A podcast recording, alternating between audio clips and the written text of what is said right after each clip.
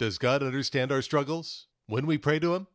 Pastor Thom Keller has this to say Jesus, having been 100% God, but also 100% man, that same Jesus who is in heaven, in the same resurrected body he was in on the earth, he is seated by the Father in heaven, interceding for you. He can identify with and understand every single trial and anxiety and fear that you go through. Hebrews 4, verse 15 says this For we do not have a high priest who is unable to empathize with our weaknesses, but we have one who has been tempted in every way just as we are, yet he did not sin. He can identify with our temptations, with our struggles.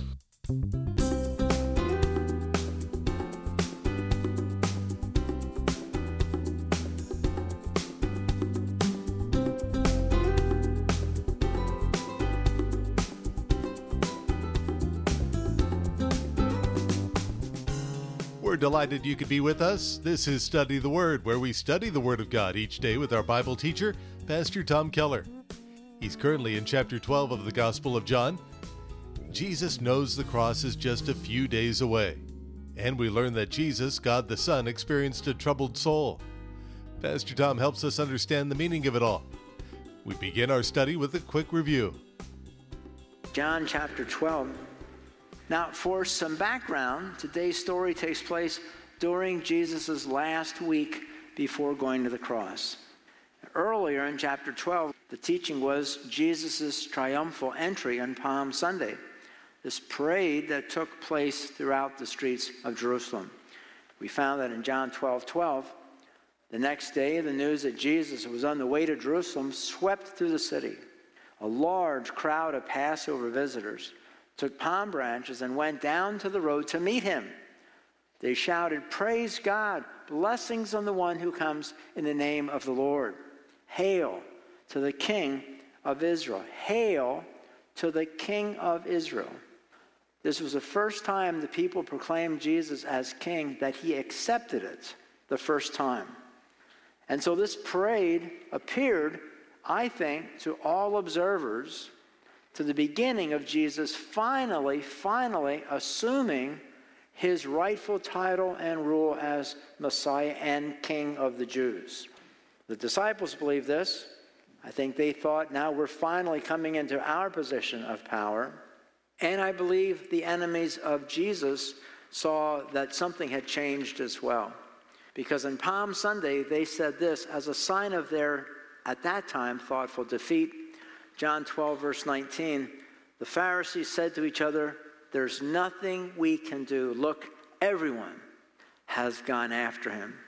And so it would appear that almost everyone believed that Jesus' next move would be to take on his role as king and ruler, a glorious, powerful moment where everyone believed this was going to happen next, everyone except Jesus who was instead filled with dread and fear to some degree. This is where we pick up today in chapter 12, verse 27. Now my soul is deeply troubled, Jesus says. Should I pray, Father, save me from this hour? But this is the very reason I came. Father, bring glory to your name. Then a voice spoke from heaven saying, I have already brought glory to my name, and I will do so again. In Greek, the word for troubled is the word tarasso, and it means to strike one's spirit with fear and dread. That was Jesus' sense. He was troubled. And it's interesting that here on Palm Sunday, Jesus said, Should I ask God to save me from the cross? And Jesus answers himself. He never presents that as a question to God. He answers itself without needing to take it to God because he already knows the answer. He says, No, because that is the very reason why I came. But then, in just four days from now, on Thursday night in the garden, Jesus does ask the Father if he could be saved from the cross. Matthew 26, verse 39. He, Jesus, went on a little further and bowed with his face to the ground. This is in the garden, praying, My Father, if it is possible, Let this cup of suffering be taken away from me, yet I want your will to be done, not mine. So, what made the difference? Why on Sunday does he say, This is why I came? And yet on Thursday, he says, Can I be delivered from this? I believe that as the hour drew closer, Jesus, as you know, was 100% God and 100% man. But I suspect that this 100% man was literally crushed with dread and despair, knowing what the cross was going to be like. And Jesus said as much as he entered the garden that night. In Matthew 26, verse 38, Jesus told them, My soul is crushed with grief to the point of death. Stay here and keep watch with me. And you know, this has an application for us, a very practical application. Jesus, having been 100% God, but also 100% man, that same Jesus who is heaven, in heaven, in the same resurrected body he was in on the earth, the same resurrected body that the men on the road to Emmaus saw him in, in that same body, he is seated by the Father in heaven, interceding for you. And he, he can identify with and understand every single trial and anxiety and fear that you go through. Every one. Hebrews 4, verse 15 says this For we do not have a high priest, speaking of Jesus, we do not have a high priest who is unable to empathize with our weaknesses, but we have one who has been tempted in every way just as we are, yet he did not sin. He can identify with our temptations, with our struggles.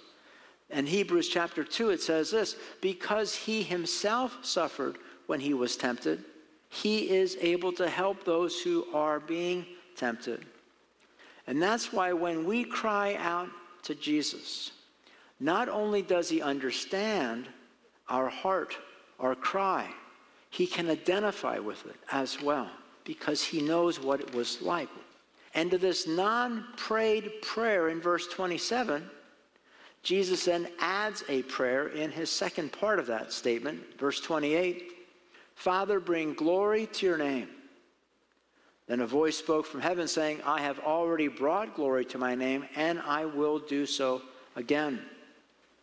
I've shared this before, but try to always remember that our primary motive that we would have for every prayer would be that through the answering of that prayer, it would bring honor and glory to God the primary reason we pray.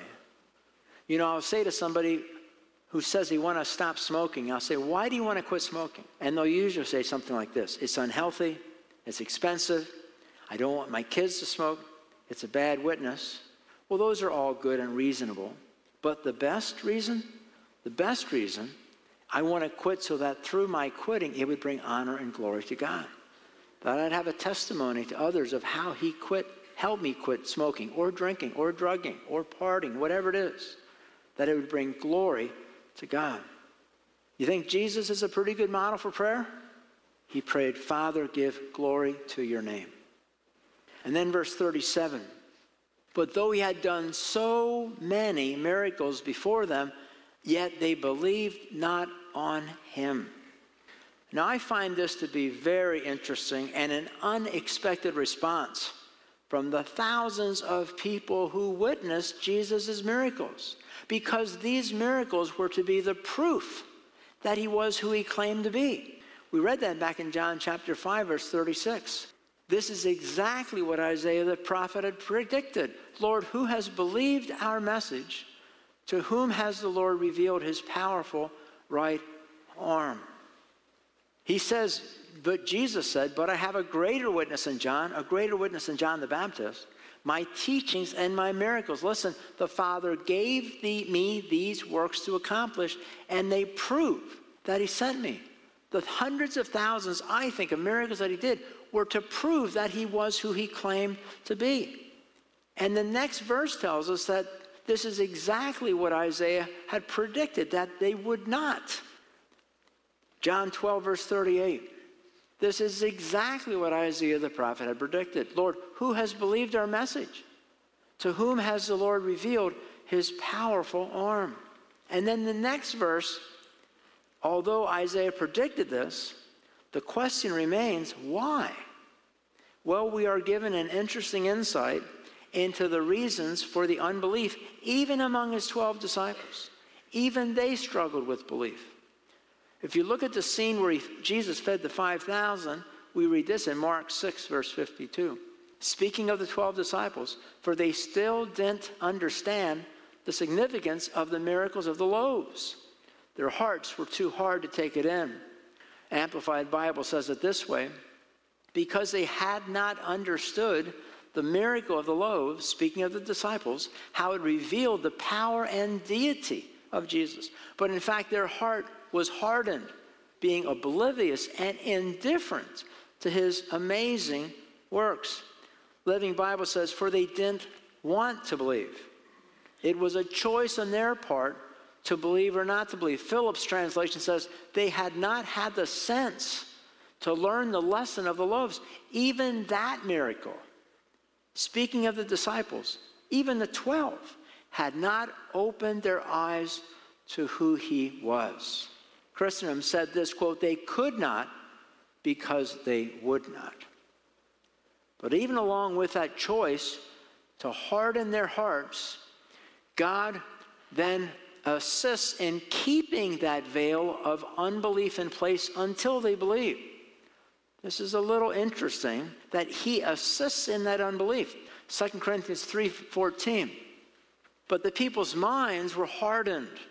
And to this day, whenever the Old Covenant is being read, the same veil covers their minds. So they cannot understand the truth. And this veil can be removed only by believing in Christ. Two verses later.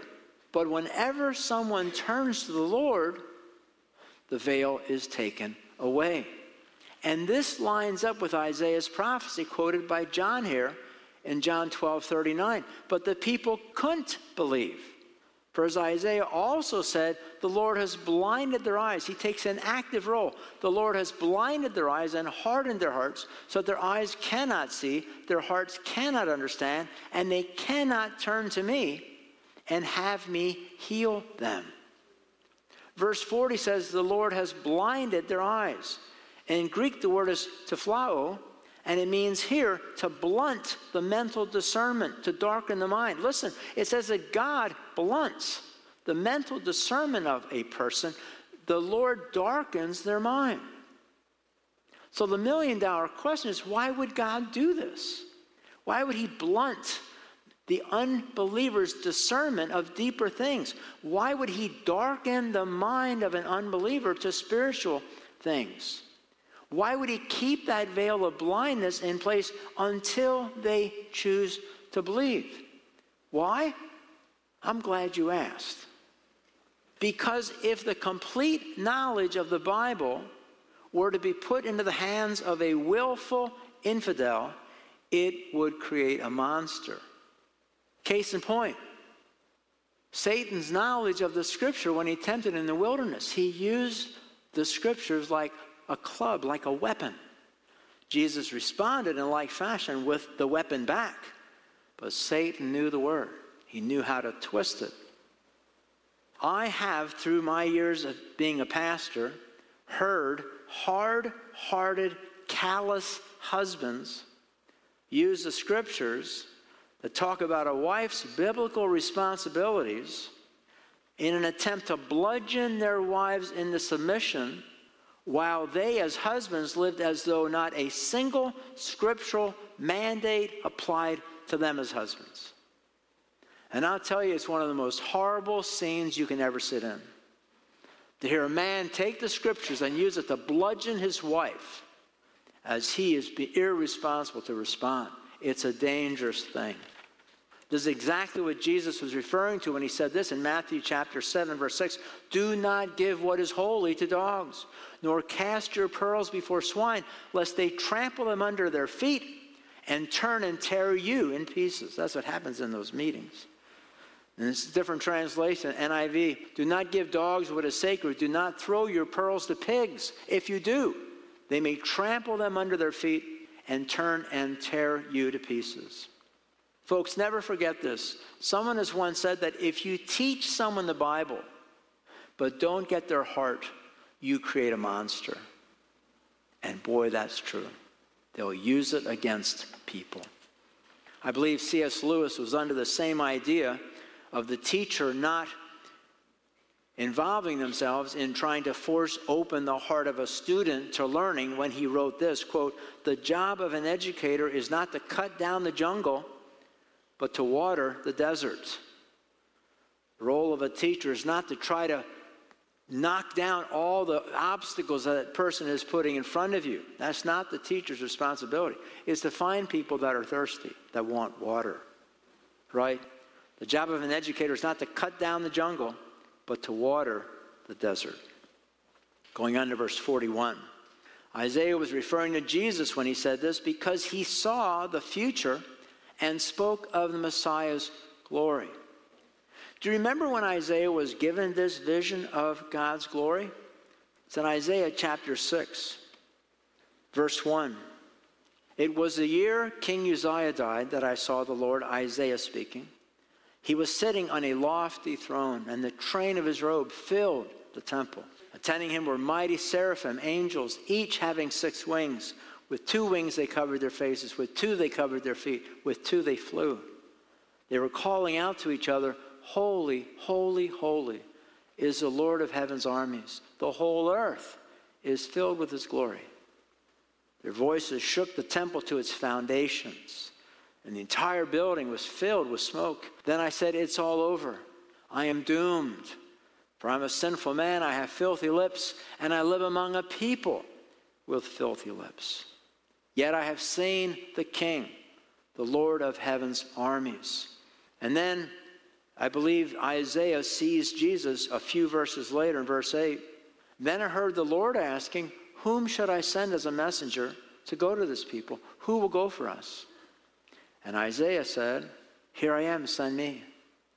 And he said, Yes, go and say to this people, this is the context of what Jesus said in, in John. Yes, go and say to the people, listen carefully, but do not understand. Watch closely, but learn nothing. Harden the hearts of these people. Plug their ears and shut their eyes.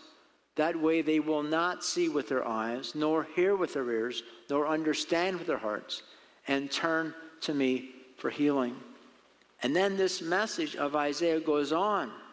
And I believe in some respects, this same message applies to the Jews even today. Listen to this. Isaiah 6:11 Then the Lord said, "How long will this go on? The, the hardness, the blindness, the deafness."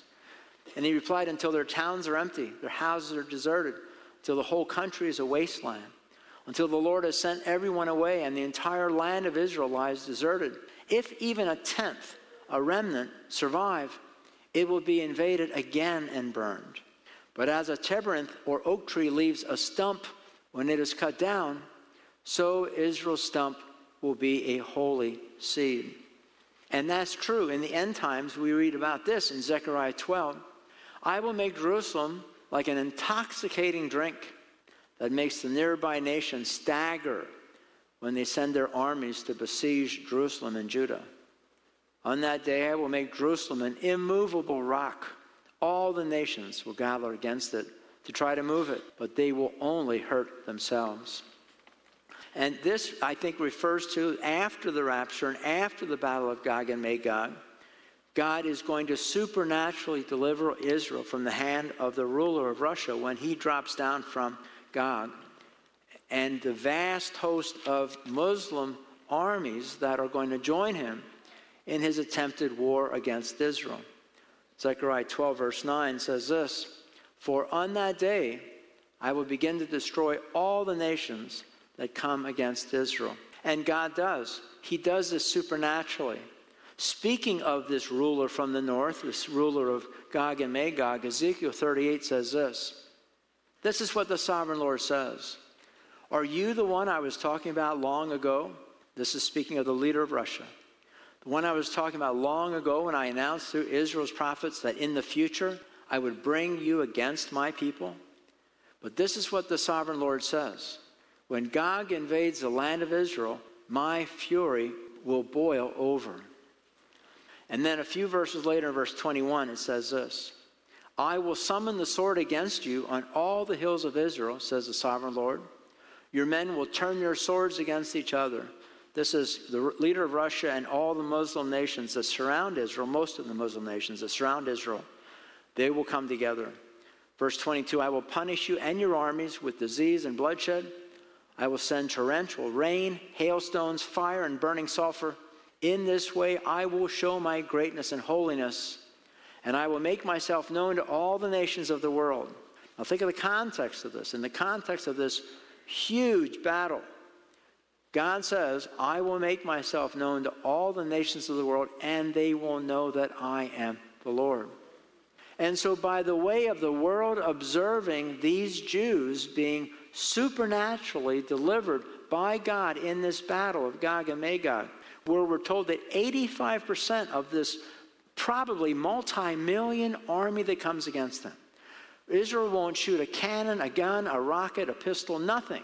God will kill 85% of this horde of armies that come against them. And as a result of that, the Jews are going to have worldwide supernatural favor before the nations. In fact, to this extent, Zechariah 8 23 says, This is what the Lord of Heaven's army says. In those days, 10 men from 10 different nations and languages of the world will clutch at the sleeve of one Jew. And they will say, Please let us walk with you, for we have heard that God is with you. And due to this worldwide favor, 85% of these armies being destroyed by God, it will allow the Antichrist, I believe, to force the hand of the Muslims to allow the Jews to build their temple once again on the Temple Mount. And this all ties in back to what Isaiah said in chapter 6, verse 11. And the Lord, I said, Lord, how long will this go on? He replied, Until their towns are empty, their houses are deserted, and the whole country is a wasteland. But God's promise remains to the Jews. Two verses later, verse 13 If even a tenth, a remnant survive, it will be invaded again and burned. But as a terebinth or oak tree leaves a stump when it was cut down, so Israel's stump will be a holy seed. Out of that stump will come a holy people eventually. And we read of this wholesale turning of the Jews, this stump coming to Christ during the seven years of tribulation. In Zechariah chapter 12, verse 10, God says, Then I will pour out a spirit of grace and prayer in the family of David on the Jews and on the people of Jerusalem. They will look on me, whom they have pierced. Jesus is saying they will look on Jesus, whom they will realize they pierced, they killed on the cross, and mourn for him as for an only son. The veil will come off their eyes. They will all realize that Jesus was the Messiah and they will grieve bitterly for him, as for a firstborn son who has died. But the Antichrist institutes a program against the Jews and murders two thirds of the Jews in the end times. Zechariah 13, verse 8 and 9 Two thirds of the people in the land will be cut off and die, says the Lord, but one third will be left in the land. I will bring that group, the one third, through the fire, and I will make them pure I will refine them like silver, purify like, them like gold. They will call on my name, on the name of Jesus. And I will answer them. I will say, These are my people. And they will say, The Lord is our God. And Paul confirms this in Romans 11 that the remaining one third Jews will all be saved by the end of the seven years. Paul says, And so all Israel will be saved through Jesus. As the scriptures say, the one who rescues will come from Jerusalem and he will turn Israel away from ungodliness. So, some of what Isaiah was referring to. You're listening to Study the Word with Pastor Thom Keller and part of our study in the Gospel of John. Replay any message you enjoy by going to our website, ccleb.com, or visit our YouTube page. Subscribe to our channel at Calvary Chapel, Lebanon, and watch our services live or on demand. For a CD copy, call us at 717 273 5633. Again, that's 717 273 5633. Stay connected with us through Facebook and Instagram. You'll find us at Calvary Chapel, Lebanon, PA. God is doing a great work through Study the Word, and perhaps you'd like to be a part of it. You can do so through your prayers and financial support. To help us provide Study the Word on stations like this one all across the nation, visit ccleb.com or call 717 273 5633. If you prefer to write, let me give you our mailing address Study the Word, 740 Willow Street, Lebanon, Pennsylvania, 17046. Thom Keller is the pastor of Calvary Chapel, Lebanon, and he loves to meet his radio listeners. For more information about our service times or to watch the live stream, visit ccleb.com or again go to our YouTube channel at Calvary Chapel, Lebanon. There's much more to come in the Gospel of John. Join us in the days ahead. Study the Word with Pastor Thom Keller is presented by Calvary Chapel, Lebanon, Pennsylvania, and made possible through the support of our listeners.